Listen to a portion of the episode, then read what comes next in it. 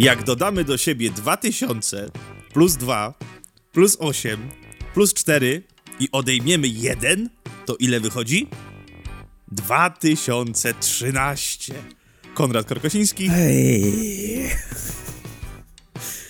I Piotr Maszorek A to jest ten podcast filmowy. uprzedzał mnie, że będę zaskoczony tym opisem. I jestem zaskoczony, jak bardzo jestem zaskoczony tym opisem. A widzisz, mam cię. To jest podwójne zaskoczenie, combo. Konrad, przeszedłeś samego siebie. Tak.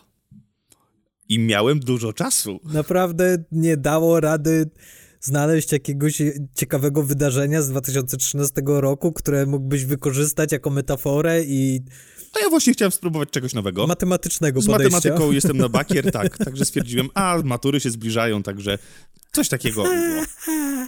No dobrze, Konrad, mam takie pytanie do ciebie. Czy może byłbyś w stanie rozważyć, czy, czy nie moglibyśmy się tak przebranżowić y, z tego podcastu filmowego do tego podcastu serialowego? To nie jest trudne pytanie. To prawda, nie jest. E, nie moglibyśmy. Okej, dobra, dobrze wiedzieć. To będziemy mieli trochę przerąbane, ponieważ nie wiem, czy wiesz, ale w tego, w przeciągu tego tygodnia, odkąd się ostatnio słyszeliśmy, pojawiło się tyle zwiastunów, ale wszystkie do seriali telewizyjnych. I to jest y, trochę niepokojące, jeśli się spojrzy na to, co w ciągu najbliższych kilku miesięcy czeka nas w telewizji, a co w ciągu najbliższych kilku miesięcy czeka nas na ekranach kin. I jest to, no, no. No, widzisz, no to w takim razie trzeba rozpocząć nowy cykl i Oh, wprowadzić cykl serialowy. No. Y, Ty widziałeś ten y, zwiastun wszystkich premier filmowych Netflixa w 2022 roku? Nie, nie, nie. Uła, stary. Mnóstwo gwiazd, Ryan Gosling, Chris, Chris Evans, y, Jennifer Lopez, Halle Berry, Charlize Theron, y, Ryan Reynolds, po prostu wszyscy, wszyscy, wszyscy, wszyscy. I co jest najciekawsze i co jest niesamowite, y, w tym zwiastunie oni pokazują sceny z filmów, i nagle w trakcie tej sceny na przykład taki Ryan Gosling się odwraca i mówi Netflix jest super, zobaczycie co się będzie działo i tak kilku, kilku aktorów z tych takich największych gwiazd właśnie coś takiego robi i stwierdziłem wow, oni już w trakcie kręcenia tych filmów myśleli o tym zwiastunie, to jest niesamowite. Polecam ci serdecznie, bo to wow. Netflix na pandemii sobie dobrze zarobił. Dużo ludzi zostało w domu, więc wszyscy zainwestowali, za- zakupili sobie Netflixa, więc podejrzewam, że mają bardzo dużo worków z pieniędzmi, które stwierdzili, że najwyższa pora rozciąć. Inna sprawa, że wszystkie te filmy w tym zwiastunie, a tam jest tych filmów dużo, dużo, tak z kilkanaście, jak nie kilkadziesiąt, e, to większość tych filmów wygląda dokładnie tak samo. Serio, jak- jakby nie, pod, nie wrzucali podpisów, co to jest za film, to mógłbyś się nabrać, że to wszystko to jest jeden film. Dobrze, 2013, 2013. Co robiłeś w 2013 roku? Ja bardzo dobrze pamiętam, co robiłem. Ja wtedy, jeszcze będąc studentem łódzkiej szkoły filmowej, to był mój rok dyplomowy. I to był rok, w którym siepałem spektakle za spektaklami. Jeżeli dobrze pamiętam, to zagrałem wtedy chyba ze 100 spektakli sumarycznie. Wow. Dwóch tytułów, które miałem na dyplomie, czyli Shopping and Fucking i Złe sny. Mhm. I jeździliśmy po, może nie po całej Polsce, nie po całym świecie, ale po, po na pewno jakiejś znacznej części Europy. Byliśmy ze spektaklami w Moskwie, byliśmy w Brnie, byliśmy też w Gdańsku, byliśmy w Kaliszu.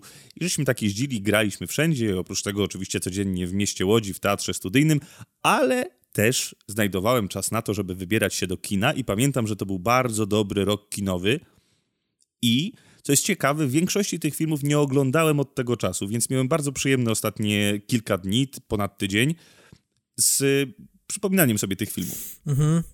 No, ja też musiałem trochę sobie przypomnieć, ale konkretnie z jednej kategorii, o której powiem, jak na nią się napatoczymy, bo miałem duży problem z jedną kategorią, bardzo duży problem z jedną kategorią, ale e, chciałem tutaj rzucić anegdotę, że 2013 rok to jest bardzo ważny rok dla nas, ponieważ wtedy była IDA, czyli wtedy dostaliśmy wreszcie upragnionego Oscara w kategorii najlepszy film nieanglojęzyczny, ale to by było kłamstwo, ponieważ owszem, w 2013 roku IDA się premierowała, ale Oscara dostaliśmy w 2014 roku, czyli to tak nie do końca.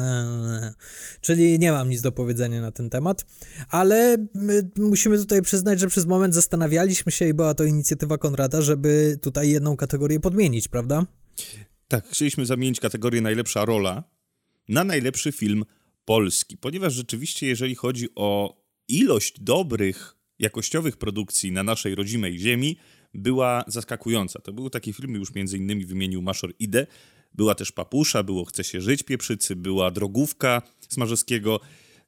I tych filmów były też jakieś takie gorsze jakieś rzeczy typu jakieś baby bluesy czy płynące wieżowce, ale to były filmy jakieś, to może oprócz tego Jej, jej, jej, co chcesz od płynących wieżowców, ty homofobie?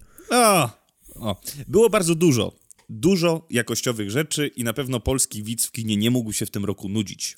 Tak, ale ostatecznie stwierdziliśmy, że mm, byłby problem, żeby sobie te filmy powtórzyć, ponieważ no niestety nie mamy ich na swojej półce w takich ilościach, jak mamy na przykład zagraniczne amerykańskie filmy. E, nie wszystkie są dostępne na platformach streamingowych, no po prostu ciężko by było do nich dotrzeć, dlatego e, musieliśmy tutaj troszkę zrewidować i wróciliśmy do kategorii najlepszy aktor. No, także to był dobry rok dla polskiej kinematografii i a, no, chciałoby się, żeby było tak co roku, ale to już jest inna sprawa na inny odcinek kompletnie, może kiedyś siądziemy, powiemy, ej, zróbmy w ogóle topkę najlepszych polskich filmów według nas. Myślę, że nie byłoby ich aż tak dużo. No ostatnio nawet mieliśmy jakiś komentarz, yy, w którym poproszono o topkę filmów polskich. No ale spotkaliśmy się dzisiaj z innego powodu. Nie po to, żeby rozmawiać o filmach polskich, ale o filmach, które premierowały się w Stanach Zjednoczonych w roku 2013. No i tych kategorii standardowo mamy pięć i te pięć kategorii zaraz wam przybliżymy, ponieważ Maszor zakręci kołem i wyjdzie nam pierwsza kategoria, którą jest... Pierwszym filmem, który wylosowaliśmy jest dramat i to jest na, na jakby na mojej, na mojej, yy, na moim barku ciąży odpowiedzialność pierwszego tytułu i już z przyjemnością pędzę, żeby wam powiedzieć, że filmem, który ja wybrałem do mojego dramatu jest film wyreżyserowany przez Denis Villeneuve o pięknym tytule Prisoners. Szlak. Where are sisters? I can't find them. Anna? Joy? Wait, I checked the entire house. They're not here. Dad, there was this RV and they were playing on it. There was, we thought there was someone inside. You wait here. Let me go. I couldn't find them! Detective Loki. Do you have children, detective? I'm gonna find your daughter. Usłyszałem szlak, więc wydaje mi się, że to jest też film, który Piotr miał u siebie na liście. Nie, absolutnie mnie nie interesuje ten film. O rodzicach, o ojcach, którym została, zostały porwane córki. I mamy tutaj dwóch bohaterów, czyli e, Kelly Dover, grany przez Hugh Jackmana i Franklina Bercha, granego przez Terensa Howarda. Hugh Jackman, Keller, y, Keller Dover jest ojcem, który jest, to się chyba nazywa preppers, jeżeli dobrze mi się wydaje. To jest taki człowiek, który jest przygotowany na każdą ewentualność, każdą okoliczność. Film zaczyna się od sceny polowania na jelenie. Ojciec pokazuje synowi, jak ustrzelić jelenia. No i poznajemy go z tej takiej strony twardziela. Potem jest sielanka domowa, razem z przyjaciółmi się spotykają, córki wychodzą do domu, bo oni są przyjaciół i mają tam iść, żeby znaleźć gwizdek. Ten gwizdek jest bardzo ważną rzeczą dla fabuły. E, no i podczas tego wyjścia okazuje się, że te dziewczynki, dziewczynki znikają. Bardzo szybko podejrzenie pada na osobę, która w tym momencie tego zdarzenia była akurat blisko na ulicy w kamperze. Siedział sobie taki chłopaczek grany przez Pola Dano, więc od razu podejrzenie zostaje kierowane na owego Pola Dano. No a potem przez dwie i pół godziny Hugh Jackman próbuje odzyskać swoją córkę. I powiem wam, ja będąc ojcem takiego małego bobaska rocznego, oglądając ten film, zrobiłbym dokładnie to samo, co Hugh Jackman. Nie odpuściłbym. Nie wiem, co musiałoby się stać, żebym odpuścił. I tutaj rola, którą zagrał Hugh Jackman i ta siła, już nawet abstrahując od męskości, siły męskości, tylko od siły ojcowskiej, że ten facet jest w stanie przenieść góry, jest w stanie, jest w stanie zabić, żeby odzyskać swoją córkę, jest w stanie poświęcić swoje życie, żeby tylko ta córka przeżyła. No ale w tym filmie się wszystko zgadza. To jest, to jest chyba mój ulubiony film Villeneuve. On ma bardzo dużo takiego powinowactwa z, z, z Zodiakiem. Bardzo tutaj widzę dużo analogii, takie to właśnie tempo, śledztwo, cały czas wymykające się, brak tropów i, i, i cały czas jest taka, taka aura niewiadomej niby wszystko wiesz, niby masz wszystko podane na, na tacy, domyślasz się, kto to zrobił, ale cały czas dostajesz w twarz sytuacją, że, że, że, nie, że nikt w to nie wierzy, że jednak szukajmy gdzie indziej. I ten film jest o, o taki otoczony taką aurą niepewności, aurą dziwactwa, aurą, cały, cały czas rośnie to, w tobie frustracja, że te dzieci już się powinny znaleźć, już powinny tu być. Ten facet naprawdę robi wszystko. Chłopie, weź mu powiedz, bo cię zabije. Także. No, a dodatkowo jeszcze Jake Gyllenhaal, który zagrał tu też chyba jedną ze swoich najlepszych ról w swoim filmowym y, rezumie. Także dziękuję za ten film, jest wspaniały. Proszę, możesz się teraz wypowiedzieć, Piotrze, bo wiem, że ten film też do ciebie przemawia. Tak, bardzo do mnie przemawia i jest to też jeden z moich ulubionych filmów Wilnewa. Przepięknie nakręcony tutaj jeszcze dorzucę przez Rogera Dickinsa. Zdjęcia są fantastyczne, fantastyczne, bardzo takie realistyczne w, natural, w naturalnym oświetleniu, dużo jest utrzymane i jest to ponure, przesiąknięte wilgocią w takich chłodnych barwach i to po prostu jeszcze bardziej potęguje ten efekt mroku, który coraz bardziej nas przygniata, kiedy ten film oglądamy. Mm, ale mimo tego mroku jest ta iskierka nadziei, chociaż jest ona bardzo, bardzo wątła i tą iskierkę właśnie reprezentuje ta determinacja Hugh Jackmana i determinacja Jake'a Gyllenhaala w roli Lokiego. Tutaj wspomniałeś Paula Dano, e, Wydaje mi się, że za mało go wspomniałeś, ponieważ to jest też kapitalna no tak. rola, jedna z wielu w wykonaniu tego aktora. Czy w ogóle wydaje mi się, że ten film jest. Ten film jest opętany przez dobre aktorstwo.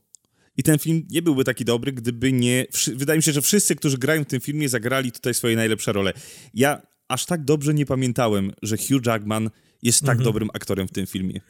To jest, to jest jego najlepsza rola według mnie. To, to, to on często mnie irytuje, często go lubię, ale znacznie częściej mnie irytuje na ekranie ta jego taka poprawność i ta jego taka mhm. um, dżentelmenskość. On jest takim estetą, tak, tak. Tak, tak, tak. Aktorskim estetą, on lubi, żeby wszystko było wypieszczone, wymuskane, a tu jest brudny, tu jest zepsuty, tu jest zgniły i właśnie ta chęć zemsty doprowadza go do jakiegoś absolutnego obłędu i szaleństwa, ale gra to tak szczerze. Y, scena z Lokim w samochodzie, kiedy on jest, pije tę butelkę i znajdź moją córkę, jak krzyczy i wali w ten samochód, jak już do, dochodzi do takiej furii. No, nie wiem, czy to nie jest moja druga ulubiona scena furii po scenie z... Y, Boże. Seanem Penem z Rzeki Tajemnic. Dokładnie, Rzeka Tajemnic Sean Penn. Jak ja cię znam. E, tak, no to, to jakby Jackman y, i to, co ty powiedziałeś o tej jego skrupulatności, że on jest, y, że to jest przerażające oglądać go, jak skrupulatnie przygotowuje ten, to, to komorę tortur, tak to nazwijmy. Mhm. E, I jednocześnie e, on cały czas jest bardzo ludzki w tym i, i, całkowicie się z nim utożsamiasz. Ja nie mam córki, nigdy nie będę miał, ale całkowicie się utożsamiam z Hugh Jackmanem w tym filmie, ponieważ on tak dobrze to przekazuje i jeszcze tylko tutaj dorzucę, że jest taki jeden zgrzytek ponieważ jak to w każdej takiej kryminalnej historii zawsze musi przyjść e, wyjaśnienie tajemnicy i to wyjaśnienie mhm. tajemnicy w tym filmie to jest taki jedna mała ryska na tym filmie, ponieważ jest ono zbyt takie wymyślne, zbyt... E, no tak, ale mimo wszystko ale mimo wszystko Wilene bardzo ładnie porozrzucał te karty, więc tak, to się zgrywa. Tak, to, to, to, to jest bardzo dobrze poprowadzone, ale jednocześnie jest to ta, w zestawieniu z tym realizmem, który jest w całym tym filmie, to, to rozwiązanie tej tajemnicy jest troszkę zbyt takie sensacyjno-powieściowe, jak na mój gust, mhm. ale osładza to fantastyczną ostatnią sceną, która jest po prostu wow. To jest mistrzostwo reżyserii filmowej według mnie. Tak, mówisz o ostatniej, ostatniej, ostatnich 10 tak, sekundach. Tak, tak, właśnie o tym gwizdku, mhm. o którym mówiłeś. Mhm. E, tak, tak. Co, co, co, co ja piękne. dopiero to teraz usłyszałem, jak oglądałem film, jak sobie przypominałem, nie pamiętam, żebym w kinie zapamiętał tak dobrze ten, te ostatnie 10 sekund. To jest fantastyczne wykorzystanie i dźwięku, i obrazu, i tego, że, mhm. że i jakby chcesz zawrócić jednego z bohaterów w pewnym momencie i nagle tak ledwo na granicy słyszalności pojawia się ten dźwięk gwizdka. Nie będziemy tutaj więcej mówili, żeby nie zaspoilerować. Naprawdę bardzo warto ten film e, obejrzeć. Ja go nie miałem w kategorii dramat, ja go chciałem wykorzystać i to jest niesamowite. Ja go chciałem wrzucić do kategorii najlepszy blockbuster. To jest czat, że ten film był blockbusterem. On zarobił ponad 100 milionów dolarów w amerykańskim box office, 122 miliony dolarów konkretnie. Jak na dramat to jest bardzo dobry wynik. Tak. Trzy razy zwrócił swój budżet, czyli piękne czasy dla kina ten 2013 rok, że taki film mógł być blockbusterem. E, Myślę, że mój dramat niewiele ustępuje temu, twojemu dramatowi. Ale przecież ja doskonale wiem, jaki ty masz dramat. Naprawdę? To powiedz. Oczywiście, że tak. Czy wyreżyserował go Spike Jones? Nie. Ja nie lubię tego O, to filmu. nie wiem. O, proszę. Nie, nie lubię, nie przepadam za Her, bo mówisz o Her, prawda? Mówię o Her. E, Coś mi tam nie trybi w tym filmie, coś jest... e, Ale muszę... e, Dobra, nieważne, nie, nie o tym, nie o tym, nie o tym. Moim dramatem jest film Drugie Oblicze, Place Beyond the Pines, w reżyserii Dereka i tutaj zawsze zniekształcę jego nazwisko, postaram się, Cyan Frenza. Ladies and gentlemen, introducing Luke and the Heartthrob. Is Romina here? Who's that guy? He's yours. You're not gonna tell me. I heard from you in over a year. Just took off. My son and I should be around him. I wasn't around my dad. Look the way I turned out. How are you going to take care of us? I can't think of another line of work that I'd rather be in. You're so smart. You can do anything you want. Just don't understand why you're doing this. I'm a cop, Jet. You got a kid? You want to provide for that kid? You got to do that using your skill set. And your skill set? Shit to him. All right, everybody wants to live, put your hands in the air. 105 in pursuit of suspect. 104, I got a visual on motorcycle. Jest to dramat, w którym główne role zagrali Ryan Gosling oraz y, Bradley Cooper. I postaram się być jak najbardziej ogólnikowy, jeśli chodzi o opis fabuły, ponieważ warto ten film odkrywać, y, ponieważ jest to jeden z tych seansów, gdzie jak ten film się rozpoczął, zacząłem go oglądać i stwierdziłem, okej, to już chyba wiem, w którą stronę ten film pójdzie. Aż tu nagle. I później jest twist, Mhm. i ja kompletnie nie wiem, co teraz będzie, i później zaczyna się kolejny film, który jest jeszcze bardziej fascynujący. E, I myślę, okej, dobra, to teraz już chyba wiem, w którą stronę to idzie, i później jest kolejny twist. I ja do samego końca nie miałem pojęcia, gdzie ja wyląduję pod koniec tego filmu, i ja uwielbiam takie, takie seanse. Tak. Zresztą ten film to jest chyba też początek wielkiej miłości Ryana Goslinga i Ewy Mendes. Tak, zresztą też bardzo fajna rola Ewy Mendes w tym filmie, ale nie tak fajna jak rola Goslinga. E- No nie, no ja uwielbiam puentę roli Goslinga w tym filmie. Tak. Ale to trzeba zobaczyć, żeby sobie to... No. Dokładnie. E, o czym opowiada? Jest, e, Ryan Gosling gra tutaj kaskadera motocyklowego, Luka, który jeździ od miasta do miasta z, nie wiem, z jakimś takim pokazem niby cyrkowym i zarabia właśnie na tej kaskaderce motocyklowej i odwiedza w pewnym momencie miasteczko, w którym się wychowywał i spotyka swoją byłą dziewczynę i co się okazuje, że ta była dziewczyna, właśnie Ewa Mendes, jest, mm, ma dziecko i to jest jego dziecko. No i to go stawia do pionu i stwierdza, okej, muszę się ogarnąć i muszę być odpowiedzialny i, i, i stanąć na wysokości zadania, muszę być ojcem. E, Znajduje pracę w warsztacie samochodowym, jeśli się nie mylę. No ale ten e, koleś, u którego e, pracuje w tym warsztacie, on mu proponuje, że może jakbyś chciał więcej dorobić, to mógłbyś ze mną okradać banki. Pewnym momencie jego ścieżki, te kryminalne ścieżki krzyżują się właśnie z postacią Avery'ego, e, czyli policjanta granego przez Bradley'a Coopera i na tym skończę.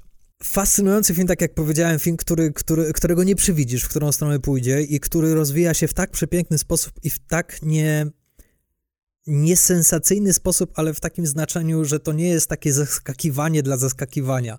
To bardzo naturalnie się rozwija i te wszystkie wydarzenia i te, te twisty fabularne nie są przesadzone, są absolutnie naturalne dla tej fabuły i jednocześnie jest to piękna historia o ojcach i synach. I tyle powiem. E, przepięknie zagrana przez tą dwójkę, przez Ryana Goslinga i Bradley'a Coopera, zwłaszcza Ryan Gosling, który jest tak w scenach napadów na te banki, on jest tak komiczny i jednocześnie prawdziwy, ponieważ on wchodzi na takie bardzo piskliwe rejestry ze swoim głosem i nie wiesz, czy on ten głos zmienia, żeby nikt go nie poznał, czy po prostu on jest tak spanikowany tym, co robi, że zaczyna piszczeć jak mała dziewczynka. To jest fascynujący wybór z jego strony i bardzo duże wrażenie na mnie zrobił. E, I Bradley Cooper, który ma chyba jeszcze trudniejszą rolę, ponieważ z jego postacią spędzamy troszkę więcej czasu e, i widzimy go na różnych etapach jego życia, więcej nie powiem. I wydaje mi się, że też to jest jedna z jego lepszych ról. A jeśli dorzucimy do tego jeszcze to, naprawdę mądre przesłanie, że e, grzechy ojca przechodzą na grzechy syna i o odkupieniu win i tak dalej, i tą zaskakującą, bardzo naturalną fabułę, to dostajemy naprawdę bardzo dobry dramat od bardzo utalentowanego reżysera. My wcześniejszego film, czyli Blue Valentine, obaj uwielbiamy. I tutaj po raz kolejny wspiął się na wyżyny, jak na mój tak, gust. Tak, ja ten film tak już średnio pamiętam, bo rzeczywiście widziałem go w kinie, e, ale pamiętam, że zrobił na mnie ogromne wrażenie i to no, po prostu, co by dużo nie mówić. E, zgadzam się z tym, co powiedziałeś. No dobrze, no to słuchajcie, pora w takim razie na kolejne losowanie. Tym razem ja. e, wylosowałem kategorię aktor albo aktorka. Mm, no dobrze, dobrze, dobrze. Tutaj muszę być trochę e, trochę strategiczny, ponieważ nie chcę sobie Mam to samo. E, utrud... nie, nie chcę sobie utrudnić życia w późniejszych kategoriach, a to... to ja wiem, wiem. It's tricksy, tricksy. Zastanawiałem się tutaj nad Tomem Hanksem. W jakimże filmie on wtedy zagrał? E, w Kapitanie Philipsie. O, okej. Okay. I jest to bardzo zaskakująca rola Toma Hanksa e, i mhm. z, z samego tego faktu bardzo bym chciał go tutaj nagrodzić, ale nagrodzę aktora, który według mnie nie zagrał najlepszej roli tego roku. O tej roli opowiem sobie, mam nadzieję, przy innej kategorii. Zamiast tego y, nagrodzę aktora, który zrobił na mnie największe wrażenie, a mianowicie jest to Simon Peck za The World's End. O, zabrałeś mi komedię. o, słodkie zwycięstwo. No dobrze, dobrze. Ale mam, mam go też oczywiście w najlepszej roli, tu wypisanego. Y, wziąłem go tak w razie czego, w razie czego. No dobrze, no to skoro miałeś to w komedii, to może opowiedz coś chwilkę na temat tego filmu. Nie, nie, to teraz jest twoja, twoja kolej. No dobrze, no to w takim razie, słuchajcie, The World's End to jest zakończenie trylogii Cornetto Trilogy, yy, czyli trylogii Edgara Wrighta, którą stworzył wspólnie ze Simonem Peggiem i Nickiem Frostem. I w skład tej trylogii wchodzą filmy Wysyp żywych trupów, Hot Fuzz oraz właśnie zakończenie, czyli The World's End. I The World's End opowiada w dużym skrócie historię grupki znajomych y, z lat młodości, którzy po 20 chyba latach spotykają się i postanawiają z, zrobić zaległy wyczyn, jakim jest odwiedzenie tam chyba 12 pubów y, w ich rodzinnym miasteczku jednej nocy Pech chciał, że tej samej nocy w tym miasteczku kosmici to są? Czy to jest... To są tak, to nie, nie, nie tej nocy, to już trwa od momentu, kiedy oni opuścili, kiedy ostatni raz byli w tym miasteczku i próbowali zło, zdobyć tak zwaną złotą milę i w momencie, kiedy wyjechali, to wtedy zaczęła, zaczęła się inwazja kosmitów na to miasteczko i przez cały ten okres oni powolutku opanowywali całe to miasto i podmieniali swoich kosmitów na realnie żyjących tam mieszkańców. Aż tu nagle nasi bohaterowie wracają do tego miasta. No i co? No i postanawiają ukończyć swoją złotą milę, mimo okoliczności.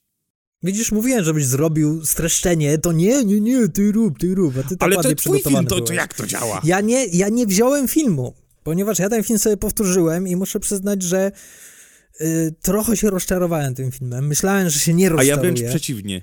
Ja wręcz no, przeciwnie, ja się tak świetnie bawiłem na tym filmie. Ja, ja, też się świetnie bawiłem, ale mimo wszystko mm, ja troszkę ten film zestawiam z wcześniejszymi y, dokonaniami Edgara no, Wrighta okay. i Simona Pega i, i, i trochę mi tutaj kulał, ale nie kulał mi Simon Peck. Simon Peck, który według mnie jest jednym z najśmieszniejszych aktorów e, swojego pokolenia i, i, i dlatego chciałbym go nagrodzić, ponieważ w tym filmie on, on robi wspaniałą komedię. I, I komedię słowną w takim bardzo intensywnym dialogu, który jest jak karabin maszynowy, i jeszcze komedię physical comedy, czyli fizyczną komedię, gdzie on ruchowo musi tam też sporo, sporo, sporo się nagrać. Jest tam piękna scena, kiedy uciekają przed tymi kosmitami i jak wybiegają z, z Rosamund Pike z jakiegoś okna, wybiegają tak stoją na dachu budynku i, i Simon Peck mówi, o, tu jest twój samochód on Rosamund Peck mówi, tak, to mój samochód. I mówi, zejdźmy porynnie. Na co Simon Peck mówi, nie, mam lepszy pomysł. I zeskakuje z tego dachu budynku na dach samochodu. Ten samochód zostaje prawie totalnie zmiażdżony. Leżący Simon Peck leży, zwijając się z bólu i mówi, zejdź porynnie. tak.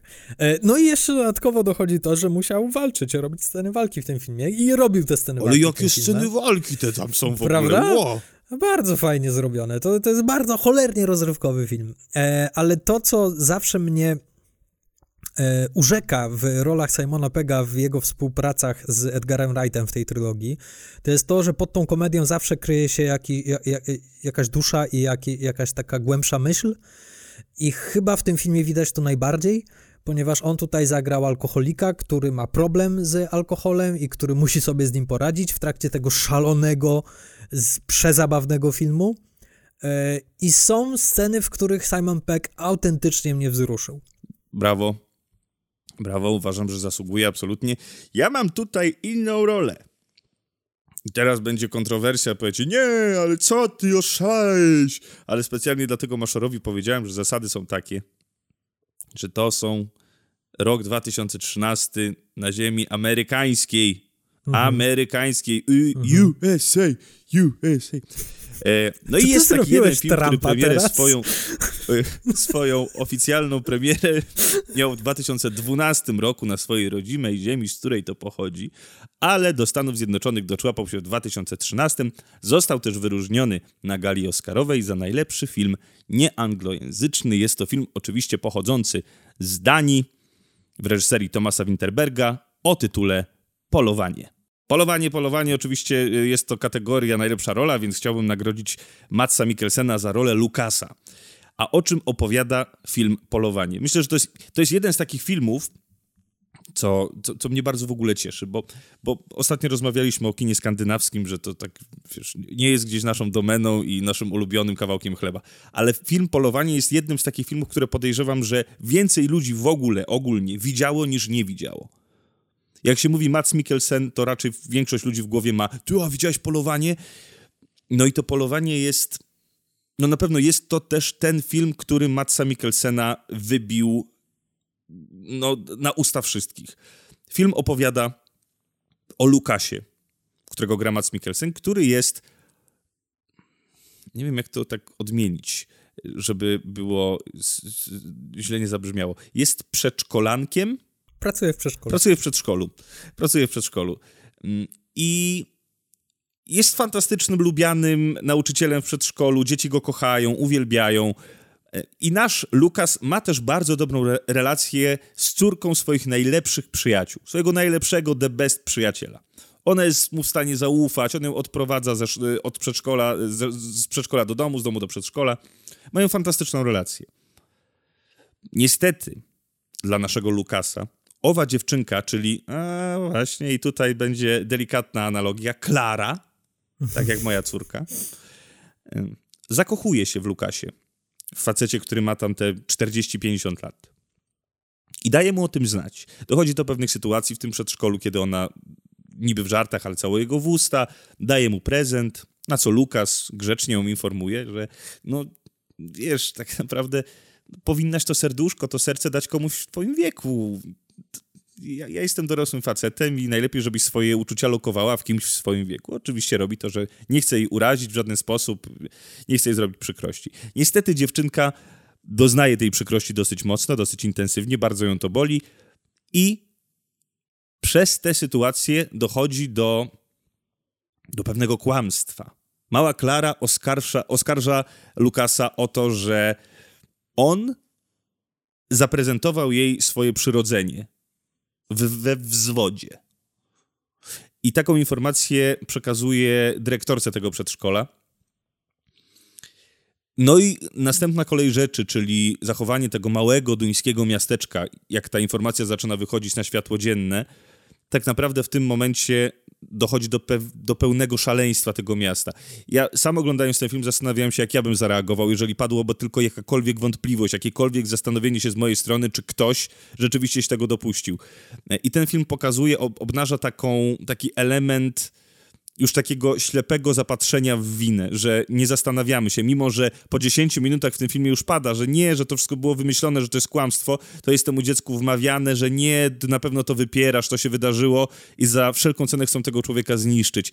I to, jak Mats Mikkelsen w tym filmie gra, ten obłęd, przechodzenie, ra radzenie sobie z tym wszystkim, tak naprawdę utracił całe swoje życie, został zniszczony kompletnie, wyrzucony z pracy, najlepsi przyjaciele się od niego odwracają, został znienawidzony, jest taki totalny ostracyzm społeczeństwa, że no, no to jest rola wybitna dla mnie, wybitna. No, musiałbym nawet sprawdzić, nie zerknąłem, czy on był w ogóle nominowany do Oscara za, za tę rolę? Chyba nie. Wydaje mi się, że nie. A szkoda, bo, bo to wielki kawał, kawał rulska, kawał. I jeżeli ktoś nie widział polowania, no to polecam wam z całego serca, bo uważam, że no, ja nie jestem jakimś wielkim koneserem kina duńskiego. Nie wiem, czy widziałem coś więcej ponad, ponad e, polowanie w ostatnich latach, ale ten film jest wyjątkowy. Zresztą, no to jest Thomas Winterberg, polecam serdecznie. Bardzo dobry typ. Bardzo się cieszę, że go wziąłeś, ponieważ e, to, to jest w ogóle fantastyczny duet aktor-reżyser, który zresztą w zeszłym roku e, zrobił... Jak się nazywał ten film o alkoholizmie? No, na Rauszu. Na Rauszu. E, znowu, fantastyczna współpraca i fantastyczna rola, ale w zupełnie innym klimacie niż, niż polowanie. I bardzo mi się podoba, że oni nie boją się poruszać tematów, które są kontrowersyjne.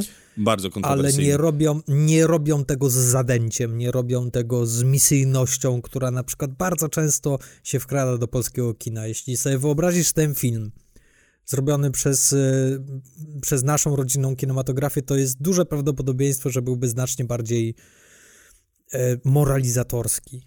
E, natomiast tutaj jednak oni zostawiają nam swobodę interpretacji. Mats mhm. Mikkelsen dostał nagrodę za najlepsze aktorstwo na festiwalu w Cannes, także fajno.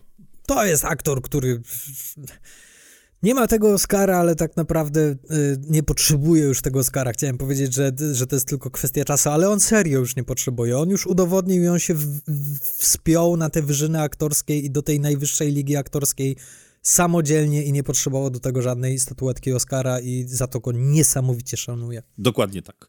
No dobrze, w takim razie czas dalej losować.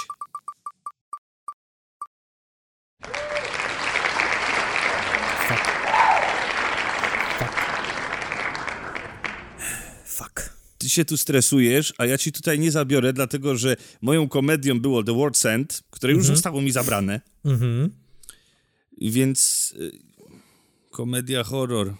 No, słuchajcie, ja tutaj mam film horror. Jest to film w reżyserii Jamesa Wana o tytule The Conjuring, czyli Obecność. What are you guys? Well, we've been called ghost hunters, paranormal researchers. But we prefer to be known simply as Ed and Lorraine Warren.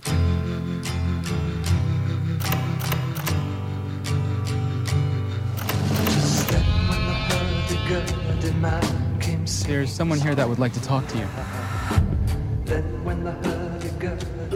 There's something horrible happening in my house. Tak myślałem. Wziąłem ten film z takiego braku laku. No, nie najlepszy rok dla horrorów, to muszę przyznać. Nie najlepszy. O czym opowiada, to szybko wam powiem dlaczego go w ogóle, znaczy może najpierw wam opowiem o fabule, a za chwilę wam opowiem, dlaczego go wybrałem. No więc film opowiada o Edzie i Lorraine Warren, czyli o ludziach, którzy zajmowali się badaniem zjawisk paranormalnych. I ten film już od samego początku nam mówi, że Ed i Lorraine Warren mieli bardzo, bardzo dużo w swoim resume duchowym i demonicznym, demonowym mieli bardzo dużo spraw i sytuacji, bardzo wielu ludzi, ludziom pomogli, ale jedna z nich była na tyle makabryczna i złowieszcza, że trzeba o niej opowiedzieć i była wyjątkowa i właśnie o tym będzie opowiadał ten film. No i, no i co, co wam mogę powiedzieć? No tak naprawdę jakbym miał wam opowiedzieć którąkolwiek część z obecności, no to polega na tym, że ktoś zostaje opętany i Ed i Lorraine przyjeżdżają, żeby tego demona wypędzić. Ale dlaczego wyróżniłem w ogóle ten obraz? Otóż wyróżniłem go dlatego, że James Wan, reżyser tego filmu, trochę odświeżył gatunek horroru. Byliśmy już w takim momencie, że te, te, te filmy zostały zepchnięte na taki margines i wypuszczało się tylko totalne popeliny, odświeżanie jakichś starych horrorów, a James Wan przyszedł z nowym, stosunkowo nowym formatem. Wiadomo, były jakieś wcześniej opętania, ale tutaj mamy historię opartą na faktach. To zawsze działa troszkę bardziej, bardziej na wyobraźnię, jest podbudowane. Poza tym realizacja tego i te wszystkie jumpscare'owe sytuacje, które w tym filmie się wydarzają, są na najwyższym. O, może tak wam powiem. Horrory, które były do tego 2013 roku przez ostatnie kilka lat, były filmami o niskim budżecie. One, jak to horrory, są, były nastawione na, na szybki zarobek, bo ludzie lubią horrory, lubią się bać w kinach. Obecność był filmem, który miał bardzo duży budżet i ten budżet w tym filmie czuć. Czuć, że jest to film klasy A. Horror klasy A. I tak, tak, jest bardzo przerażający każda część z tej, tego uniwersum obecności jest bardzo przerażająca i to się twórcom udało. Jeżeli ktoś lubi iść do kina, bać się i wracając do domu potem zastanawiać się, czy zamknąłem drzwi, czy może lepiej dzisiaj będę spał przy zapalonym świetle, no to jest to jeden z takich filmów, po którym takie refleksje przychodzą do głowy. Ja ob za obecnością nie przypadam, ja bardzo lubię ten film do pewnego momentu, ponieważ od pewnego momentu robi się festiwal krzyków, wrzasków i takiej dużej przesady co nie, troszkę mnie rozczarowało, ale yy, słusznie, że go wziąłeś, ponieważ yy, ten horror rozpoczął takie uniwersum filmowe, o którym niewiele osób myśli, a mianowicie właśnie to uniwersum obecności. Powstało chyba osiem filmów dookoła yy, tych bohaterów i jakoś tam powiązane ze sobą. I te filmy zarobiły ponad 2 miliardy dolarów. To jest naprawdę bardzo duża franczyza, o której niewiele osób mówi. Jak się słyszy franczyza, to myślimy o Marvelu albo o Gwiezdnych Wojnach, a tymczasem James Wan razem z wytwórnią New, New Line Cinema e, stworzyli naprawdę bardzo dochodową i bardzo ciekawą alternatywę dla tego typu właśnie uniwersów filmowych i bardzo dochodową, faktycznie. I dlatego dobrze, że, że tutaj jest docenione. Tak, ale trzeba od razu powiedzieć, że te filmy, każda z tych części, one się od siebie różnią. Oczywiście one różnią się od siebie jakością, no może nie jakością, ale e, taką wartością i, i ocenami. To jest jasne. No, Marvel ma to samo ale zawsze, ale trzeba pamiętać o tym, dla mnie przynajmniej, ja te wszystkie filmy widziałem w kinach, dla mnie to jest troszkę już znak jakości Q. I ja wiem, że jak na to pójdę, wiem czego się spodziewać, bo te filmy są do siebie dosyć podobne, ale wiem, że to nie będzie popelina. Mhm. No dobrze, ale w takim razie jestem ciekawy, co tam u ciebie w ogóle w tej komedii tam świszczy. Eee, dobrze, ja tutaj. To może być kontrowersyjne i możesz mnie tutaj zrugać, i bardzo się boję, że się nie zgodzisz na to. Ja się nie zgodzę na to. No tak myślałem. Ja w kategorii najlepsza komedia chciałbym rzucić Wilka z Wall Street. A dobrze. Czy nie, nie masz z tym problemu, że to jest komedia? Nie mam żadnego problemu. Trochę się poczułem jak Złote Globy teraz. Z Marsjaninem. Tak. My name is Jordan Belfort. The year I turned 26, I made $49 million, which really pissed me off because it was three shy of a million a week. We're making a name for ourselves. Nobody knows if the stock is going to go up, down, sideways, or in circles. You know what a Fugazi is? Oh, Fugazi. It's a uh, fake. Yeah, Fugazi, Fugazi. It's a wazi, it's a woozy, it's a fairy dust. Was all this legal? Absolutely not. We were making more money than we knew what to do with. We don't work for you, man. Yeah, my money taped to your boobs. Technically, you do work for me. Słuchajcie, no Wilk z Wall Street, czyli Leonardo DiCaprio, Martin Scorsese, Jonah Hill i Y, nie to co debiutująca, ale wypływająca na szerokie wody Margot mm. Robbie w tym filmie. Mm. Przestań, przestań, przestań, jeszcze nie, jeszcze nie. Historia oparta na faktach, historia Jordana Belforta, czyli maklera giełdowego, który e, zrobił karierę w nielegalny sposób, a mianowicie opychając takie śmieciowe akcje śmieciowych firm e, wielkim, wielkim klientom, tak? Tym, którym zazwyczaj sprzedawałby akcje gigantów jak na przykład Apple albo Disney czy coś takiego, to on im opychał takie śmieciówki pod tytułem koleś w garażu zrobił sobie radar i on, i on wyszedł na, na giełdę. E, oczywiście bardzo szybko to się wymyka spod kontroli, on e, robi spektakularną karierę, zaczyna zarabiać gigantyczne pieniądze, że sam nie wie, co z tymi pieniędzmi może zrobić, no i oczywiście, co za tym idzie, jest coraz większa przesada, coraz więcej ekscesów, coraz więcej narkotyków, kobiet, alkoholu, wszystkiego, wszystkiego, wszystkiego, no i jak to w filmach Martina Scorsese na ten temat bywa, musi dojść do upadku z tej wysokości. Jamen. tak. E, jest to projekt, który y, krążył dosyć długo i wielokrotnie Scorsese dostawał ten projekt do przeczytania i mówili mu zrób to, zrób to, to bardzo w twoim stylu. To jest tak jak Chłopcy z Ferajna albo Kasyna, tylko że nie ma gangsterów, tylko że są maklerzy giełdowi. No i trzeba było Leonardo DiCaprio, żeby przekonać Martina Scorsese do tego projektu i wreszcie, wreszcie, wreszcie, jak DiCaprio go poprosił, to Scorsese się zgodził. I dzięki Bogu, że się zgodził, ponieważ według mnie jest to jeden z lepszych jego filmów i jest to zdecydowanie najlepszy film 2013 roku, moim zdaniem. E, trzy godziny całkowitej rozpusty i całkowitej przesady. I to jest, to jest orgia, jedna wielka orgia na ekranie, ponieważ on opowiada o no tym... No jest grubo. On opowiada o tym świecie, który nie ma żadnych hamulców, w związku z tym Scorsese też nie ma żadnych hamulców w tym filmie. On łamie prawie wszystkie zasady, jakie sam sobie wyznacza. Tam jest tyle błędów montażowych. Jest tak dzikie wykorzystanie narracji Zofu, łamanie czwartej ściany. W pewnym momencie ten, ta narracja Zofu zaczyna dialogować, ktoś się włamuje do tej narracji Zofu i zaczyna dialogować w tej narracji Zofu z głównym, z głównym z bohaterów. W pewnym momencie ten film się zatrzymuje i Scorsese robi pięciominutową genialną scenę komedii e, fizycznej w wykonaniu DiCaprio, gdzie on jest mega naćpany i musi dostać się Man. pełzając na ziemi do swoim Lamborghini do domu. To jest czat. I to pomyślę, że Martin Scorsese zrobił ten film w wieku 70 lat. No tak, tak. Ponad 70 lat i, i, i, to, i to jest po prostu, to jest film, który trwa 3 godziny i nie dłuży mi się ani minuty. Ja go, on trwa dla mnie półtorej godziny tylko, ponieważ w ogóle nie czuć tego czasu. Jest najlepsza rola e, Leonardo DiCaprio w tym filmie. Ja nie do końca przypadam za DiCapriem, ale w tym filmie jest genialny i wszystkie jego monologi przed swoimi maklerami, tam są chyba dwa takie duże, duże monologi jego, gdzie przemawia do swoich pracowników i zachęca, zagrzewa ich do walki i to jest obłęd.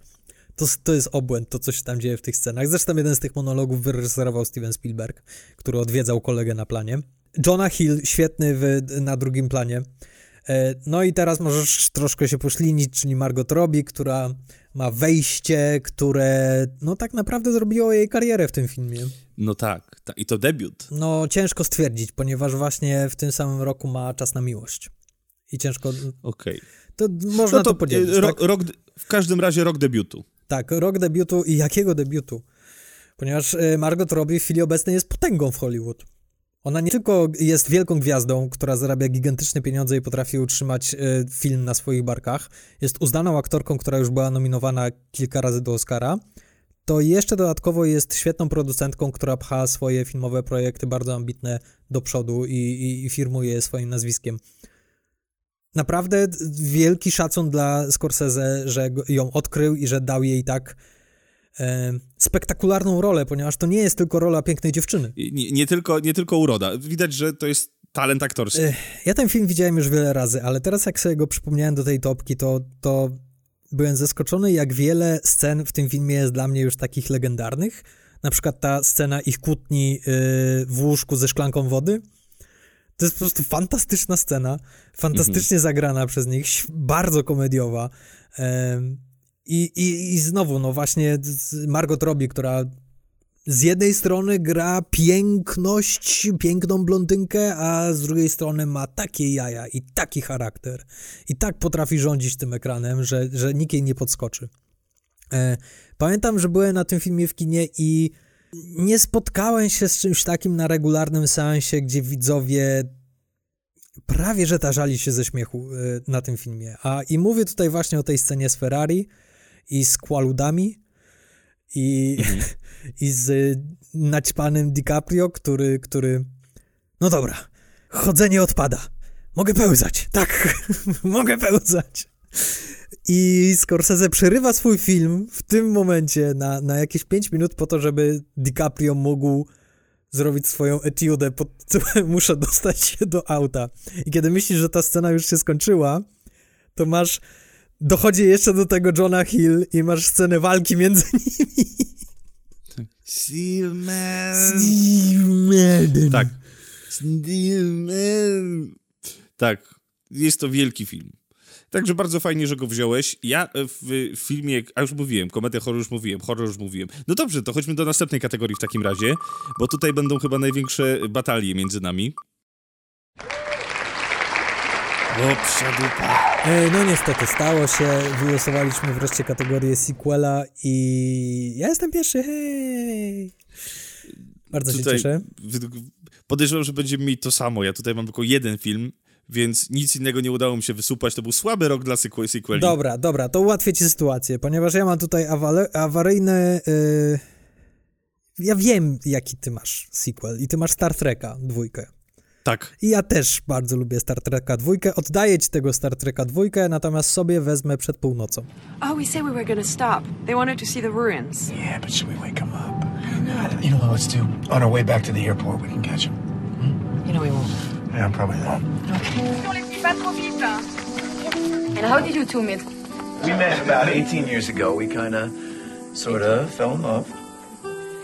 And a decade later, we ran into each other. No, no, no. You wrote a book, and I read about it and went to look for it. Oh, that's pretty romantic. If we were meeting for the first time today on a train, would you start talking to me? Would you ask me to get off the train with you? Czyli zakończenie trylogii Jesse'ego i Celine w reżyserii Richarda Linkletera z Okej. Ethanem Hawke'iem i Julie Delpy. Chyba wrzuciłem pierwszą część też na swoją którąś topkę i bardzo się z tego powodu cieszę, ponieważ ja, ja, ja uwielbiam ten duet i tutaj obserwujemy ich po 20 latach od momentu poznania.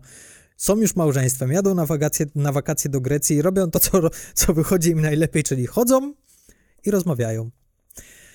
E, I się kłócą ze sobą. Jest e, przerażająca scena kłótni w tym filmie. E, Pod takim kątem, że kto jest w jakimś takim dłuższym związku, to ta scena naprawdę potrafi być przerażająca, ponieważ słowa, które tam padają i rzeczy, które tam się dzieją, to, to no. Ja się boję takich, ta- takich rzeczy, takiej prawdy, która, e, która zostaje mi rzucona w twarz.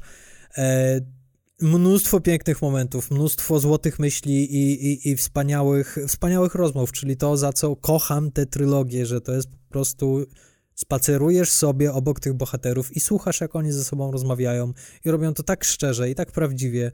Ja ich po prostu kocham. Naprawdę kocham i dlatego z czystym sercem wrzucam to jako swój sequel, prequel albo remake. Trochę szkoda, że nie powstanie kolejna część, ponieważ teraz już powinna powstawać, a niestety Julie Delpy powiedziała, że nie jest zainteresowana. Bardzo mnie to boli.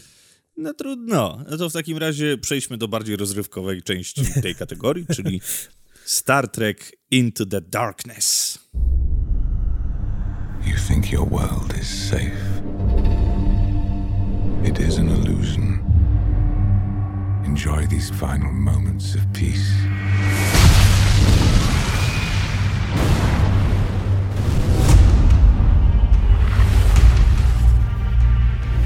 By now, all of you have heard what happened in London. Man who did it is one of our top agents. Your commanders have committed a crime I cannot forgive. None of you are safe. Clear the road! Have I got your attention now? Into the Darkness. To bardziej jak Leonard Nimoy wyszło niż Benedict A to- to Cumberbatch. też dobrze. Ale też dobrze. E, No więc słuchajcie, druga część jakże przepięknie odświeżonej franczyzy przez samego J.J. Abramsa. No i co? No i kurde, dobrze się stało, powiem wam. Pierwsza część była fantastyczna, ale druga część, oprócz takich niektórych rzeczy, niestety skorzystali ze swoich y, rozwiązań i ułatwień, ułatwień fabularnych z części pierwszej w połowie tego filmu, co mi trochę zgrzytało. Ale o czym opowiada w ogóle druga część? Otóż no, początek, ładne wejście, ludzie czerwoni chcieli ich uratować, wulkan, bla, bla, bla, to ma dosyć duże duże znaczenie, ponieważ tam dochodzi do pewnego, do pewnej sytuacji, która pokazuje naszym głównym bohaterom, czyli Kerkowi i Spokowi, jak ważna jest między nimi przyjaźń. I tak naprawdę to jest motyw przewodni całego tego filmu, czyli przyjaźń między tą dwójką bohaterów i, i tych takich uczuć, które łączą tych bohaterów. Czyli oni mają tylko siebie. I dzięki temu, że mają siebie, to są w stanie przetrwać wszystko. I bardzo mi, bardzo, to jest taki bromansowy film i mi się to bardzo podoba. No ale dochodzi do takiej sytuacji, że pewien człowiek zaatakował bibliotekę, w której okazało się, że ta biblioteka pełni inną funkcję niż tylko przechowywanie jakiegoś archiwum, to bardziej archiwum biblioteczne takie było. I tam były inne rzeczy się działy w tej bibliotece.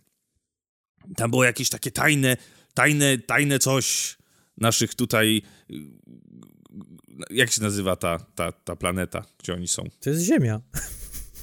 Ale tak, ale te, te, te takie pod kim oni służą? Pod y, Federacją, tak? Planet i tam, no, Gwiezdną tak, Federacją. Na planecie Federacji, tam gdzie Federacja jest, dochodzi do, do ataku na tę Federację, ginie przełożony Kerka i co? No i okazuje się, że jest człowiek imieniem Khan. Ale ty spoilerujesz. To jest spoiler, że jest Khan? No teraz już nie, no w sumie okej, okay, ale... Znaczy to jest spoiler, nie spoiler. I pojawia się tam człowiek, który ma imię Khan. Masz twierdzić, że to spoiler? Ja uważam, że nie, bo to, to kto zna... To już nie był spoiler w 2013 roku. Może tak. Tak, że, że to jest dosyć istotna osoba, persona dla fabuły Star Treka od samego Leonarda Nimoya dowiadujemy się, że to jest najgorszy, najgorszy wróg Kerka, wręcz jego Nemezis. Zresztą był chyba nawet taki film Gniew Kana, nie? W, tak, to był jeden z najlepszych Star Treków ever. Druga no część właśnie, filmowa. No właśnie. To już, już tytuł, tytuł tam spoilerował. E, I słuchajcie, jest coś takiego w tych filmach, to ciężko mi powiedzieć, ale chyba to właśnie wynika z tego bromansu, który tam zachodzi. Tam oni się wszyscy lubią. Ten Chris Pine to jest dla mnie jakiś przeaktor. Może on nie jest super zdolny, także super, super, że powiem, że jest wybitnym aktorem, ale to, jaką ten facet ma lekkość i charyzmę, to jest niesłychane. On gra tak przyjemnie się na niego patrzy. On nie musi grać dużo, nie musi tam się wysilać. Na niego się po prostu przyjemnie patrzy. Nie mówię, że jest przepiękny, nie o to chodzi, ale ma w sobie taką charyzmę aktorską takiego lekkiego grania. Dodatkowo mamy oczywiście, zaraz sobie przypomnę, jak on się nazywa. Tylko. Zachary Quinto. Zachary Quinto, który gra Spoka, też bardzo dobra rola. Wydaje mi się, że to najlepsza rola, jaką zagrał w swoim życiu Zachary Quinto. Mm, ale, ale cały zespół tam, który jest, ta cała załoga, czyli właśnie Karl Urban, e, Zoe Saldana, Simon Peck, nieżyjący już Anton Jelcin, John Chu, no i ten Benedict Cumberbatch, który gra Kana. Jaka to jest fajna rola. Jaka fajna w takim dualizmie, takiego, takiej walki i pokazuje nam tę inteligencję tego wielkiego Nemezis e, Kerka że on tak bardzo żongluje tymi swoimi emocjami, chociaż w którymś momencie dla mnie zbyt mocno przechodzimy do tego, w jakiej opozycji stawiają tego Kana. Trochę mi brakuje tego, co jest na początku tego filmu, czyli tego rozgrywania kart i, i to, to, dla mnie za szybko to idzie. Taka reguła rozrywkowego kina letniego, że w pewnym momencie musisz zapomnieć już o tym knowaniu i po prostu iść do akcji. E, bardzo lubię ten film, bardzo lubię tą duologię. Niestety trzecia część, e, której nie wyreżyserował Abrams, już troszkę mnie rozczarowała, ale bardzo lubię tą obsadę i tą ekipę, to, co, to wszystko, co ty powiedziałeś. I jest jeszcze jeden taki motyw w tym filmie, który bardzo mnie wzrusza. A mianowicie jest to e, lęk przed śmiercią i próba zrozumienia tej emocji przez Spoka, która motywuje sporo jego działań i jednocześnie jest to też źródło dwóch naprawdę wzruszających momentów w tym filmie, autentycznie wzruszających, nie tylko tak blockbusterowo wzruszających, że o, to ładne, ładne. Nie, są tam dwie sceny śmierci, które no mnie poruszają do łez i, i, i, i byłem w szoku, ponieważ to jest letnie, y, letnia guma do rzucia, którą się ogląda z wielkim kubłem popcornu, a tymczasem są tam też jakieś fajne emocje w tym wszystkim. E, I bardzo, bardzo lubię. I bardzo lubię, bardzo lubię ścieżkę dźwiękową Michael Giacchino. E, no tak, tak. Chat. czat naprawdę fajny motyw skomponował, nowy motyw do Star Treka, co wcale nie jest takie łatwe, żeby zrobić nowy motyw do Star Treka, który może śmiało równać się z Gwiezdnymi Wojnami. Szat. Także, także powiem wam, jeżeli macie ochotę na taki dobry blockbuster, a nigdy nie widzieliście Star Treka i boicie się, że, że was rozczaruje, no to polecam wam na przykład Planetę Małp. Nie, nie, tak naprawdę to jeżeli macie ochotę, to włączcie sobie tego Star Treka i bawcie się dobrze, bo te dwie pierwsze części to jest kino najwyższych lotów, nawet jeżeli zawsze baliście się Star Treka i twierdziliście, nie no przecież Star Trek, o Jezu, Jezu jakiś Battlestar Galactica i tego typu, przecież to nuda, latają, się pają. Nie, właśnie nie. Właśnie jest bardzo przyjemne oglądanie. Jest bardzo przyjemne, ponieważ... Y J.J. Abrams jest fanem Gwiezdnych Wojen, co jest ironiczne, że zrobił Star Treka i zrewolucjonizował Star Treka, chociaż zaraz później oczywiście zabrał się też za Gwiezdne Wojny wreszcie, ale to czuć w tym Star Treku, że to jest bardzo gwiezdnowojenne, że to jest bardzo rozrywkowe. Zrewoluc zrewolucjoniz zrewolucjonizo zrewolucjonizował tylko na to, co sam był w stanie robić. Jak już odszedł, to niestety stała się rzecz koszmarna. Ta trzecia część jest nie do oglądania. No niestety, tu się zgodzę. Okej, okay, czy mam kręcić kołem, czy chcesz wziąć blockbustera, ponieważ, Kręć. ponieważ ja ostatnio miałem streak. Dobrze, to chcę wziąć blockbustera w takim razie. Proszę bardzo. Słuchajcie, chcę wziąć blockbustera dlatego, że dziękuję ci w ogóle za tę propozycję, nie poznaję kolegi, dlatego, że mam tylko jednego blockbustera. Przyjaźń. O, dziękuję. Masz rację. E, dlatego, a ty masz więcej blockbusterów, że Oczywiście, takie wszystko jedno? Jest, a, dobra, już w sumie nie mam. O, Szlak. Cholera, no dobrze, co? No czekaj, razie jebać ja przyjaźń. Chciałbym opowiedzieć o takim filmie, który ma dużo wspólnego ze Star Trekiem. O cholera. Zaraz wam wymienię Ale kilka składowych. Bardzo dobra, bardzo dobra muzyka. Bardzo silny y, związek z obcowaniem ze śmiercią i odczuwaniem śmierci, który jest w tym filmie bardzo istotnym i jest powodem dla wielu sytuacji. Jest dobrym kinem popcornowym, ale kinem popcornowym, które też ma fajną taką drugą stronę emocjonalną. Ma bardzo dobre aktorstwo. Główny aktor, ja bym nawet tutaj bardzo analogicznie podszedł jak do Chrisa Pina, ponieważ główny aktor to jest mój drugi z, taki, z tego młodego pokolenia, ulubiony, jeden z bardziej ulubionych aktorów, którzy właśnie też to mają. Nie są wybitnymi aktorami, ale na nich się po prostu przyjemnie patrzy. Mają tę lekkość i przyjemność obcowania z tym aktorem na ekranie. Mówię oczywiście o filmie wyreżyserowanym przez Guillermo del Toro, czyli Pacific Rim.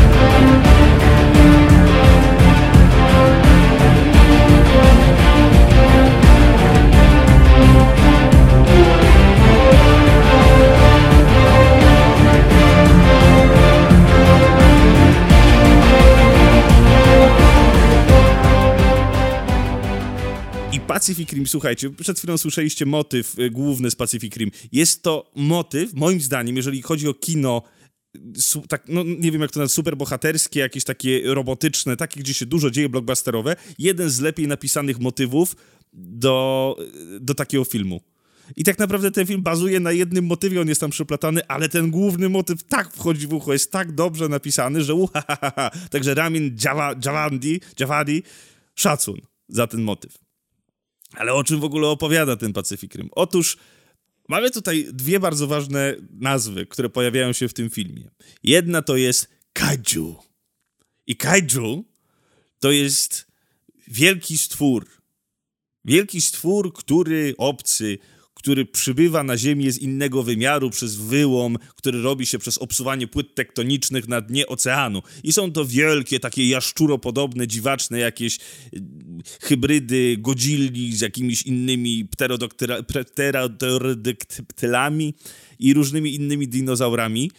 Yy, takie gadowato, dziwne stwory, które wychodzą z wnętrza oceanu, a przeciwko nim jako że te stwory zaczęły niszczyć Ziemię, bo zaczęły się co kilka lat pojawiać i tam niszczyć wszystko na swojej drodze, więc ludzie stwierdzili, że najwyższa pora jakoś im się przeciwstawić. Więc stworzono program, który nazywa się Jäger. I ten jager, już tak powiem po polsku, jager. I te jagery to są wielkie maszyny, wielkie roboty, które mają mieć, które stwarzają możliwość do walki z owymi kaiju. No więc, no więc Jäger i kaiju toczyły walkę i wojnę i w końcu udało się ludziom wygrywać z tymi kaiju.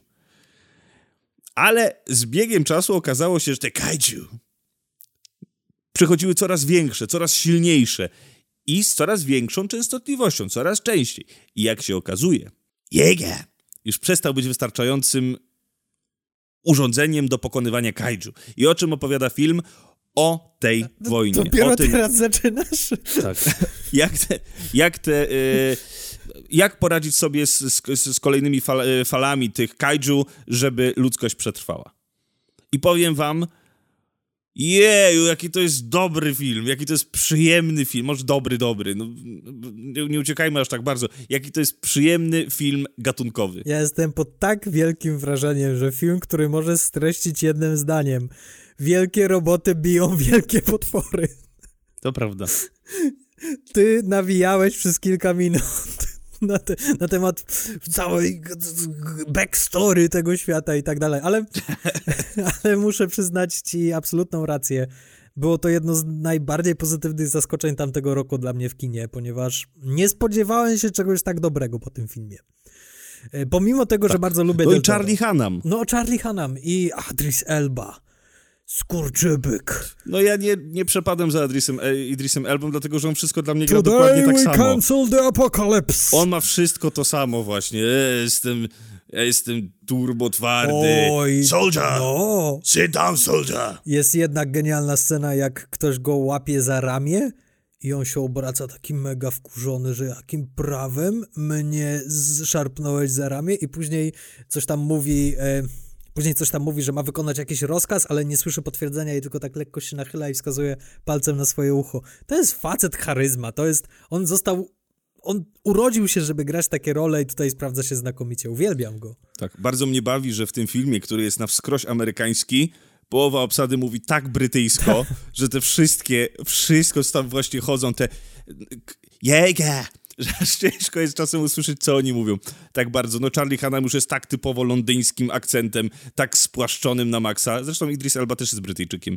I on co prawda tam bardziej się sili na, na, na amerykański akcent, ale no tak, no to, to, to jest czysta rozrywka. Może trochę za bardzo te charmsy, które się tam pojawiają, czyli takie e, jak to się, sidekickowe, e, sidekickowe postaci, czyli dwóch doktorów, którzy, którzy oh, próbują nie. rozpracować mózgi oh, kaiju, to są, to są elementy, które troszkę psują e, powagę sytuacji troszkę psują, nabudowanie przez, wszyscy tam się starają, budują, e, nagle pojawiają się postaci grane przez Charlie'ego Deya i przez Roberta Kozińskiego i przez Rona Perlmana też i pojawia się taka taki jakiś infantylizm niepotrzebny w tym. Niepotrzebny infantylizm w filmach o w filmie o wielkich robotach, które biją się z wielkimi potworami, to jest dużo powiedziane. Tak, tak, tak. tak Ponieważ tak, ten tak. film jest w sensie...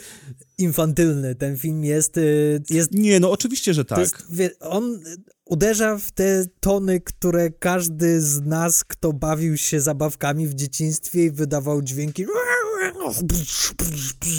bijąc się robotem z jakimś tam potworem, to jest film dla takiego dzieciaka i jest on zrobiony tak bardzo dobrze przez Del Toro i coś, co, ponieważ ten film doczekał się kontynuacji i od razu było widać w tej kontynuacji, że ten film się sprawdzał, ponieważ Del Toro umiał pokazać te potwory, umiał pokazać ten rozmiar. To jest bardzo ważna rzecz, żeby to zrobić dobrze, ponieważ jak widzisz te gigantyczne stworzenia i te gigantyczne maszyny, to naprawdę ci szczena opada w pewnym momencie. Tak, chociaż muszę przyznać, że akurat jeżeli chodzi o pilnowanie rozmiarów, Oj, no to jak to w takich filmach?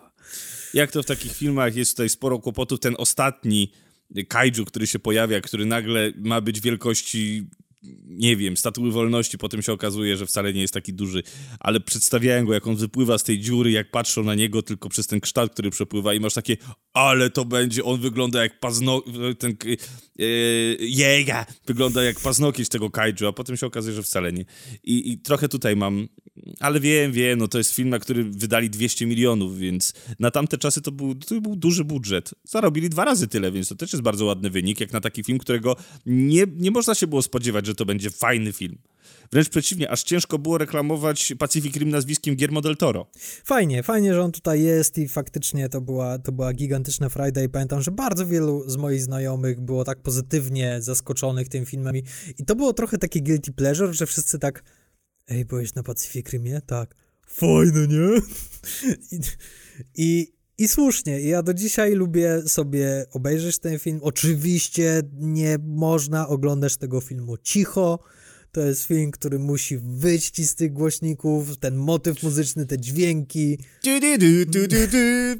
To zasługuje na takie traktowanie i bardzo się cieszę, że Del Toro zrobił ten wyjątkowy film dla niego, ponieważ to jest jedyny film, do którego nie napisał scenariusza.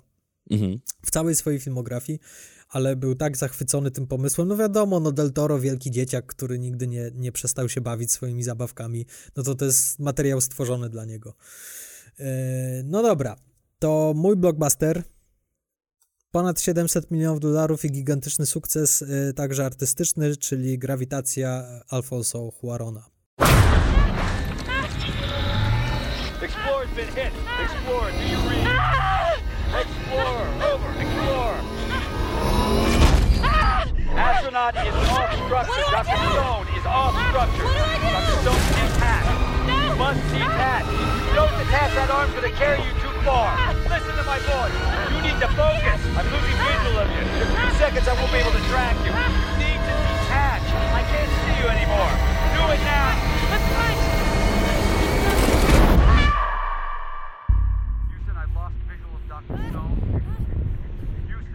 Yes. Czego? Czego? Nie lubię tego filmu. No dobrze, to, to, to, to sobie nie lub. To ja się tylko będę nie lubiła, ty opowiadaj. Dobrze, będę troszkę bardziej treściwy, ponieważ nie mam zamiaru się rozwodzić nad fabułą tego filmu, e, bo jest bardzo prosta. Mamy dwójkę astronautów, którzy mają misję naprawienia jakiejś tam satelity na orbicie ziemskiej, ale oto wydarza się wypadek, jeden z rosyjskich satelitów zostaje zestrzelony i przez to powstaje burza odłamków, które krążą po orbicie Ziemi z prędkością kuli. No i te odłamki niszczą ich prom, niszczą ich tą satelitę, przy której pracują, no i oni znajdują się no, w czarnej dupie, za przeproszeniem, przestrzeni kosmicznej, no i muszą znaleźć sposób, żeby wrócić na Ziemię. W rolach głównych Sandra Bullock i George Clooney. E, film, który został stworzony do IMAXa, do technologii 3D. Mhm. I faktycznie, kiedy to się oglądało w kinie na gigantycznym IMAXowym ekranie, to były jedne z najfajniejszych chwil w IMAXie dla mnie, jakie kiedykolwiek przeżyłem. I faktycznie to były momenty, w których ten, ta, ta bzdura, jaką jest y, technologia 3D, okazała się bardzo uzasadniona. Ponieważ Huaron tak ten film skonstruował razem ze swoim operatorem, czyli Emanuelem Lubeckim, e, żeby jak najbardziej cię wciągnąć w ten film i żebyś jak najbardziej czuł, że jesteś tam obok tych astronautów i przeżywasz z nimi. Ten film trwa, mniej, nie ma jakby wypełniaczy, nie ma żadnych retrospekcji, nie masz montażu równoległego, to wszystko się dzieje tu i teraz, jesteś obok nich i to wszystko przeżywasz i są długie ujęcia, z których oczywiście Chivo, czyli Lubecki słynie, oczywiście to było rok przed Birdmanem, czyli filmem, który w całości zrobił w jednym długim ujęciu, a przynajmniej takie wrażenie sprawiał na ekranie. E, tutaj też z tych długich ujęć korzysta po to, aby nie wytrącać cię z tej iluzji. I faktycznie to działało bardzo dobrze, no ale teraz pytanie brzmi, jak to działa teraz po tych ponad, no nie ponad, ale prawie 10 latach, kiedy no już możesz ten film oglądać tylko na swoim e, kinie domowym, na mniejszym ekranie, bez okularów 3D. E, właśnie myślisz, że są osoby, które mają jeszcze te telewizory 3D, które kiedyś tam się pojawiły? Mają, pewnie jako deski do krojenia czy coś. To jest ciekawe, czy, czy w ogóle korzystają z tych, tych, ci, którzy mają jeszcze te okulary i tą możliwość. No to, nie, to chyba był taki, nie wiem, to chyba taki bajer. Raz się to założyło i okazało się, że o Jezu, jakie No. No, właśnie, to, to zabawne, bo ja do dzisiaj mam sporo płyt Blu-ray z napisem 3D i Mhm. mam takie, kurczę, to jest marnotrawstwo plastiku i tam pieniędzy moich, że kupiłem sobie to wszystko w takim wydaniu, no bo tylko takie były i teraz po prostu ta jedna płyta 3D będzie się leża, le- będzie się kurzyła do końca świata i nigdy z niej nie skorzystam.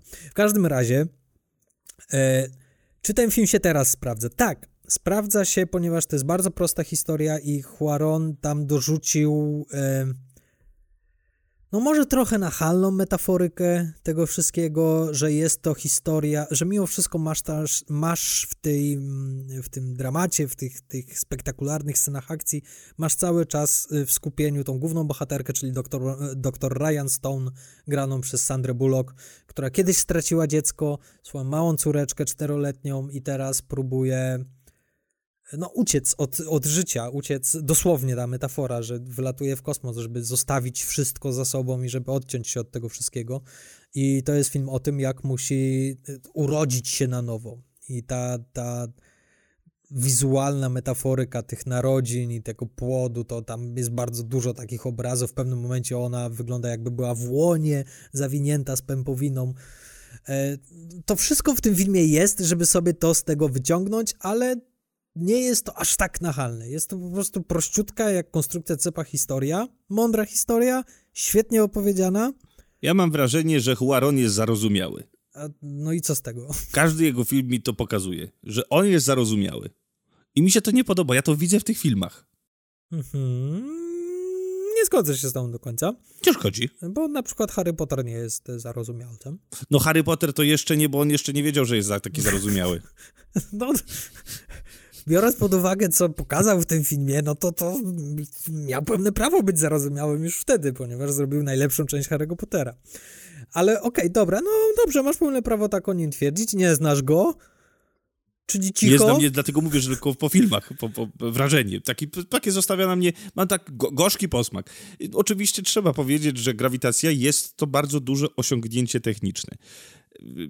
Stworzenie warunków, które będą przypominały warunki próżni na Ziemi, Mhm. żeby efekt był taki, że nie pozostawia ci wątpliwości, no to to jest naprawdę olbrzymie, olbrzymie, olbrzymie, olbrzymie, olbrzymie wyzwanie.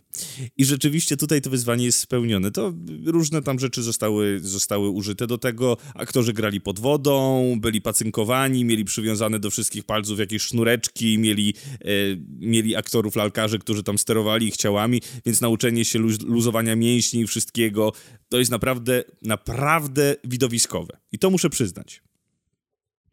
Tylko, że nie wiem, czy to jest kwestia Sandry Bullock, czy George'a Clooney'a, że ten film no, na mnie nie działa. On, on, on wręcz przeciwnie, on trochę mi działa na nerwy.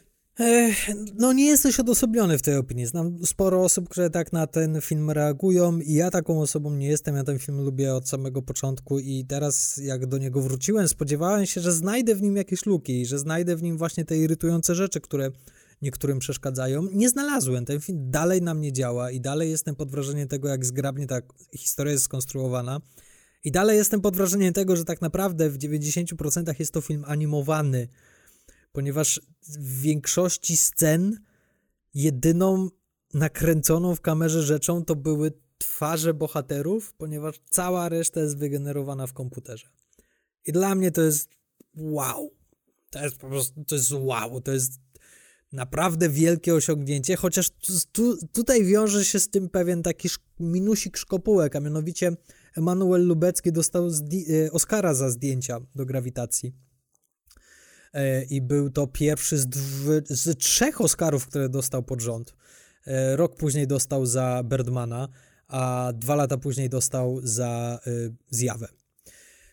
I o ile nie mam absolutnie za, żadnych zastrzeżeń, że dostał te nagrody za te dwa kolejne filmy, tutaj mam trochę. No z. Dickinsem walczył za przepiękne Prisoners i dostał... Prawda? Chociażby.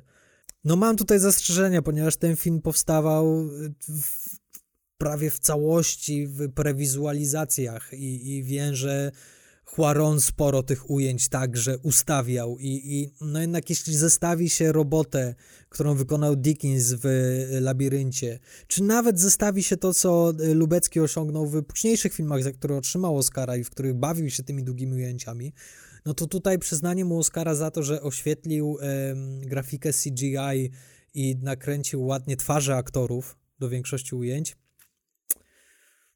no nie, tu jest jednak większe osiągnięcie od efektu, gości od efektu specjalnych, którzy właśnie wymyślili te wszystkie linki, o których mówiłeś, te wszystkie uprzęże i to jak, jak to nakręcić, żeby to sprawiało takie wrażenie. No i przede wszystkim twórcą grafiki CGI, która zrobiła ten film prawie że w całości. Nawet jeśli już były sceny kręcone w e, w kokpitach czy wewnątrz statków kosmicznych, to dalej e, to była bardzo prosta scenografia, która później była w całości podmieniana grafiką komputerową, czyli no nie do końca tutaj się zgadzam, że to jest tak genialne osiągnięcie Chivo, czyli Lubeckiego, chociaż oczywiście no na pewno wykonał lwią część pracy przy tym, żeby to dobrze zaplanować, ale nie zmienia to faktu, że jest to film, który świetnie mi się ogląda, który jest krótki, mm, który jest kapitalnie udźwiękowiony, y, bardzo fajnie odtworzyli, realistycznie pokazali tutaj dźwięk w kosmosie, którego nie ma i zamiast tego oni robili dźwięk, który słyszy Sandra Bullock wewnątrz swojego skafandra, co jest bardzo też dobrze wpływa na to, jak bardzo cię ten film wciąga. E, no i tyle, no. Juaron, ten zarozumialec, dostał Oscara za reżyserię tego tak, filmu. Tak. No dobrze, słuchajcie, kochani, to tyle na dzisiaj. Tyle na dzisiaj, dziękuję Ci bardzo. Jestem bardzo zadowolony ze swojej topki, ponieważ bałem się, że mi zabierzesz Wilka z Wall Street albo, albo niektóre inne tytuły. Ja chciałem Ci zabrać Wilka z Wall Street w najlepszej roli, ale stwierdziłem, że gdzieś chcę upchnąć Matsa Mikkelsena, więc e, nie miałem w ogóle w dramacie ani w komedii Wilka z Wall Street, dlatego że nie, nie, przypominałem go sobie. Było tak dużo fajnych filmów, o których chciałem powiedzieć, a wiedziałem, że Wilk z Wall Street jest takim, jakbyś miał wyjąć jakiś film z pamięci 2013, który każdy widział, to właśnie mhm. Byłby Wilk z Wall Street. Tak. I słusznie. No, ja bardzo się cieszę, że udało mi się go złapać, ponieważ ta kategoria najlepsza komedia była dla mnie najtrudniejsza, ponieważ było ciężko z tymi komediami. Najwięcej filmów, jakie, jakie sobie powtórzyłem, to były właśnie z kategorii komedia, ponieważ i obejrzałem sobie Don Johna, i obejrzałem sobie Wiecznie Żywego, i obejrzałem sobie World's End. I szukałem tej komedii, która by mnie zachwyciła, ponieważ te wszystkie filmy bardzo mi się podobały, kiedy je oglądałem ponad 10 lat temu. Ale teraz jak je sobie powtórzyłem, to miałem takie oj, będzie problem. A ja byłem przekonany, że weźmiesz Pain and Gain, bo już tyle coś słyszałem, nigdy tego nie widziałem, ale tyle co od was słyszałem, że jaka to świetna komedia, świetna komedia to jest, trzeba to obejrzeć. Słuchaj, Pain and Gain to robotę robi fakt, że to jest film Michaela Beya i naprawdę bardzo masz niskie oczekiwania wobec tego filmu i dlatego tak bardzo ci się podoba, co nie zmienia faktu, że to jest, to nie jest jakieś arcydzieło komedii. No dobrze. No dobrze, słuchajcie, w takim razie słyszymy się za tydzień. Wiemy, co będzie za tydzień? Tak, wiemy. Marvel. O, chyba porozmawiamy o Spider-Manie. Porozmawiamy nie tylko o Spider-Manie, porozmawiamy także o Torze Ragnaroku. Thor. Tak jest. No dobrze, no to słuchajcie, słyszymy się za tydzień. Do usłyszenia. Do usłyszenia, trzymajcie się, cześć. Trzymajcie się, cześć.